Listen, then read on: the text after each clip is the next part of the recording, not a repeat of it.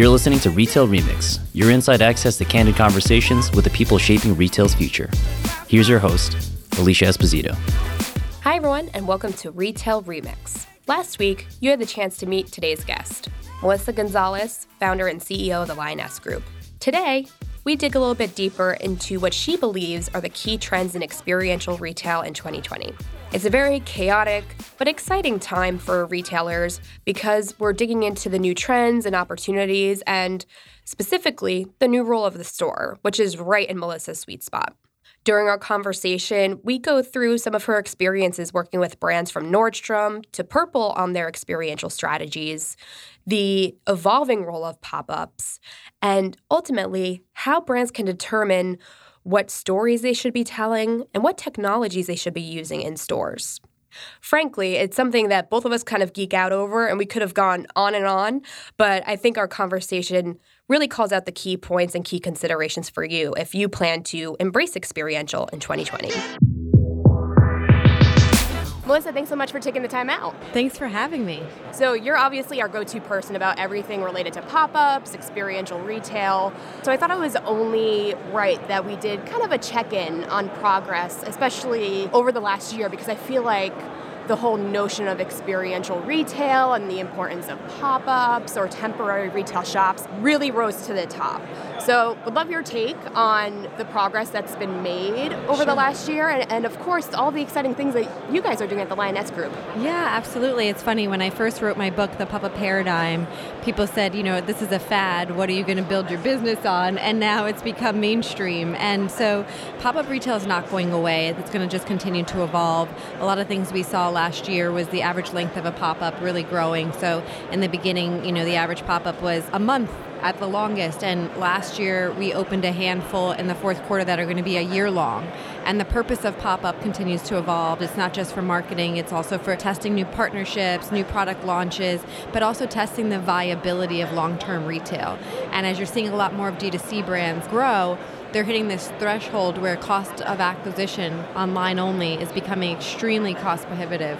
And so they're turning to physical, understanding like we need that touch point to really build a human connection and build brand loyalty. Yeah, that's excellent. And to that end, you've had some very exciting projects over the past year with big brands testing new concepts, but also those small DTC disruptors as well. So why don't you share a little bit about the landmark projects that you're most proud of? Sure, yeah. Last year we had a lot of exciting projects. Um, we worked with Nordstrom to bring local to New York City, so we helped them open their first store in the Upper East Side, and that was exciting because you know you have a mass retailer that obviously knows physical retail and does it successfully in full line stores and in, in racks, but this is a new store format, and it's all about services, and it's got a different ROI around it. So really exciting to be able to work in that space where you're just seeing different forms of, of store concepts come to light.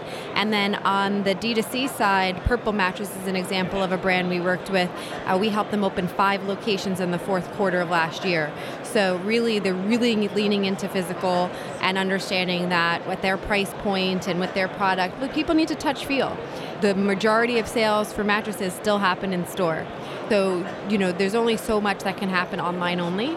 And then also Sarah Flint's another exciting designer, graduate from Parsons here in New York City, opened a store. It was wildly successful.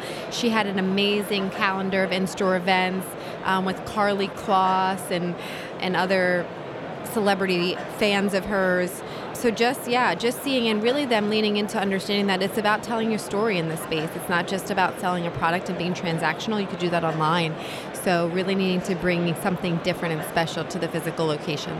So i have a few follow-up questions regarding that because what, what i really enjoy about all of our conversations is that it all ties back to the underlying strategy yeah. right? You always say there has to be a core objective guiding your approach, and there also have to be metrics associated with that. But I also feel like there are a lot of conversations around speed to market, you know, being able to be the first to show a new cool concept. So, would love your take on that tug of war that retailers are, are kind of grappling with now, and also have the rules changed or evolved over the past year because this market is so exciting and lively now, but also more competitive now. Absolutely. So, one of the things that we are unveiling this week here at NRF is the Lion'esque Group actually is merging with a global architecture firm called MG2.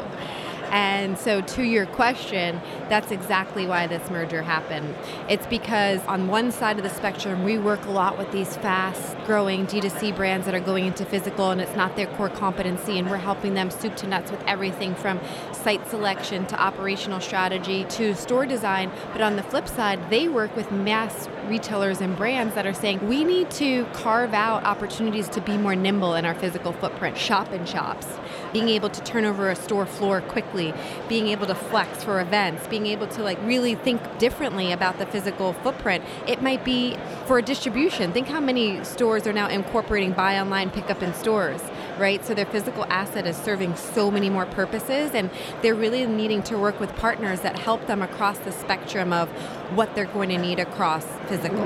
And then after you establish those needs and the objectives and kind of build that framework, you said it before the importance of a really strong story. And I'm really glad that the retailer conversations have evolved from let's pack as many products on the floor as possible so people can discover and, and hopefully buy more to how can we curate and get the right products in front of people so they get a bit more immersed into our story So, to the end, how do they do that? I mean, the rules of good storytelling are constantly evolving, especially as digital influence increases and, you know, remains ever present but also there are other audience considerations like what are their values, what are their lifestyles, and how do we connect at that deeper level and that personal level that they want. For sure, yeah. I think that there's a more holistic approach now as they're evaluating their physical footprint portfolio and understanding that not every location serves the same purpose.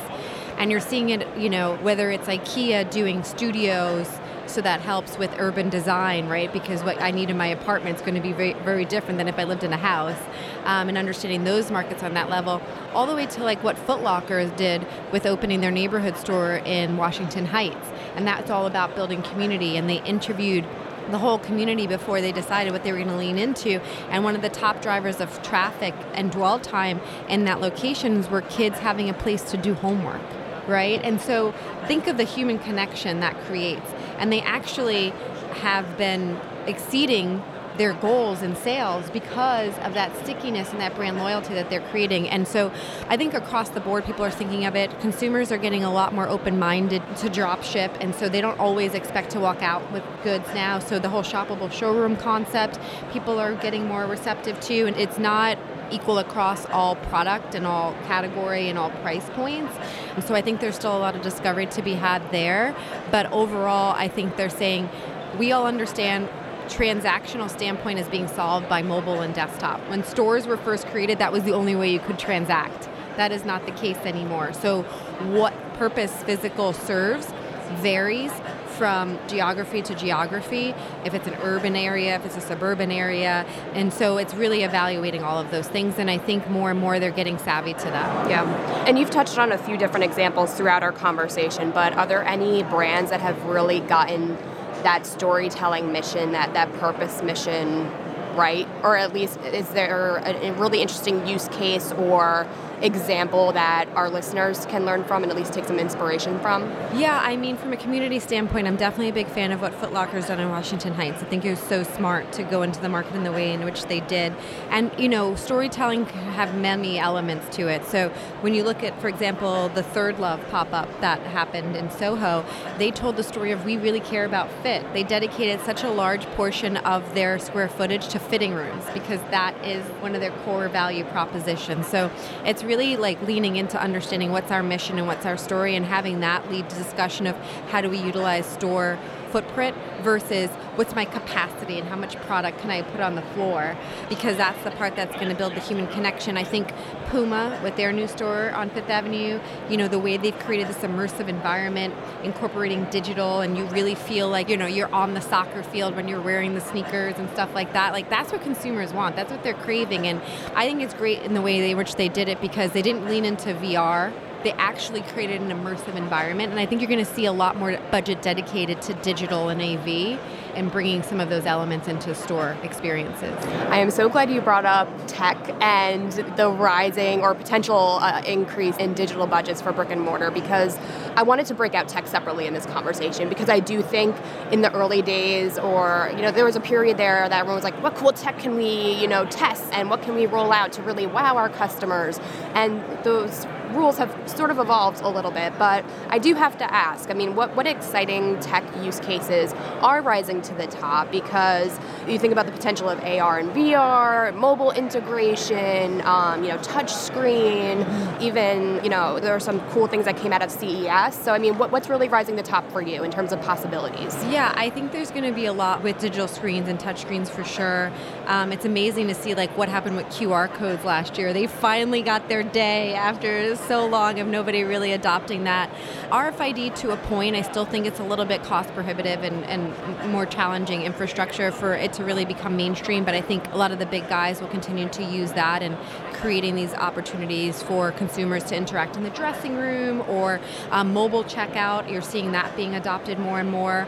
You know, two years ago it was like 4% of people doing it, and now more and more because you see the leaders like Starbucks and people making it feel so frictionless.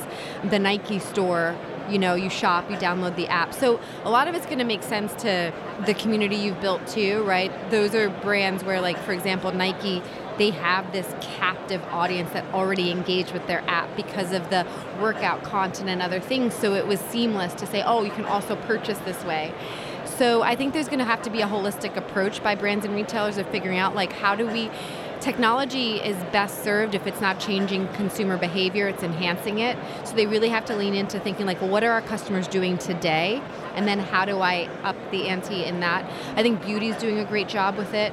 I, you know, I love how a lot of them are utilizing augmented reality and I think in the in the cosmetic category that makes a ton of sense. If you think about it it's much easier than us going into a store and having to wash our face off after trying on lipstick and and all of that. I love what the Chanel Atelier is doing in Soho where you go in you build an online account you get to play. It's really a beauty workshop. It's not a store and you're getting expert advice. There's not really a lot of pressure to shop but you go into your online profile and you know everything you tried, everything you played with, and with a click of a button, you can then purchase it. So I think it's experiences like that that you're going to see more and more.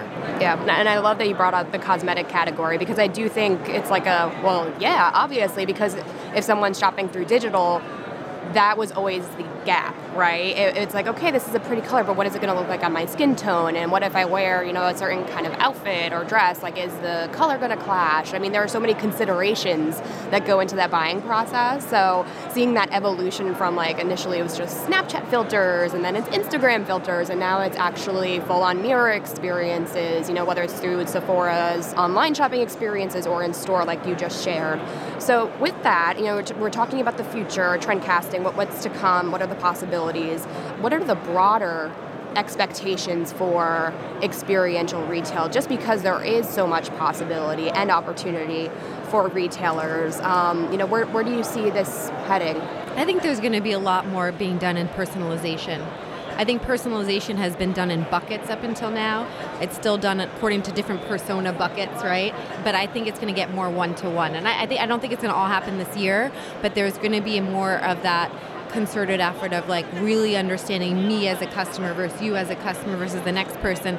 You know, the landing pages we see on e-commerce, clienteling when you walk into a store, them understanding your past purchases, being able to make really personalized recommendations based on what I bought or what I browsed or you know, really understanding what converts me to shop you know, you might care about free shipping, I might care about a sale. Like really understanding that, I think, is going to be a big push.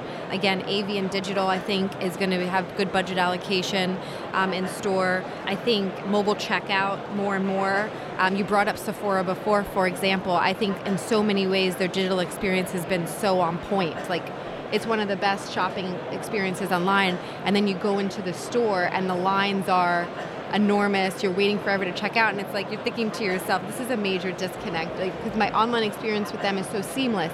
So you're starting to see that happen in store too. Um, so I think that's going to be a big one, and I think consumers are ready for it. And then I, I do want to clarify. So when you say mobile checkout, is that like akin to the model of like Amazon Go, where it's just you scan and pay and go, or are there nuances there? Because I think that that payment space, it's huge. There, yeah. There's a big opportunity there. For sure. I think you'll see three buckets. I think you'll see you'll still see the handheld by the store associate kind of like the Apple Store experience where they can just walk up to you and scan you out what you like. So adding that to more seamless.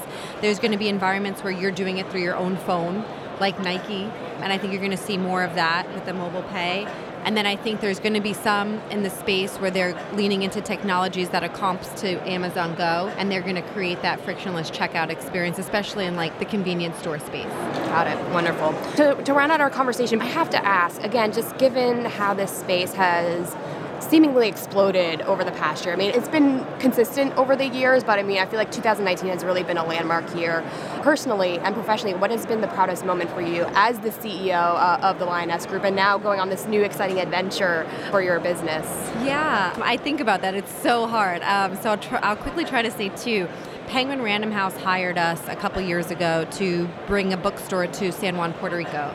And I actually didn't realize it was something I would be as proud of as I was until we opened doors. And uh, most people didn't realize that it was such a gap in the market when Barnes and Nobles went bankrupt. In North America, San Juan was the second highest grossing market in the North America. People didn't realize that. So there was such a gap in the market for books, and that we could collaborate with such a major publisher and a local distributor to bring books via pop up there were just lines down the mall. The mayor showed up. We sold hundreds of books the first day. People of all ages, from like 18 to 80, were just so excited to touch and feel a book. And it reminded you that physical books still matter and they actually preferred it over digital because we surveyed them the first weekend and it was so successful that not only did they extend the pop-up into a permanent store they expanded the footprint so it was so exciting to be part of being able to bring that.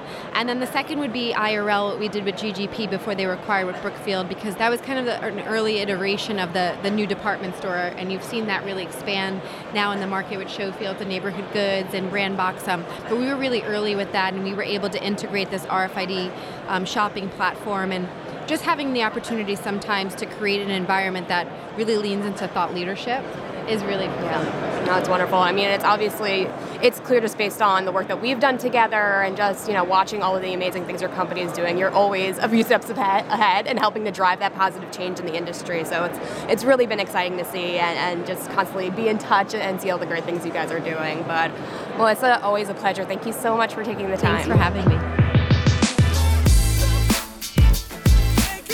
Thanks for listening to this episode of Retail Remix. Be sure to subscribe so you never miss an episode. You can find us on your favorite podcast player. Until next time, keep mixing it up.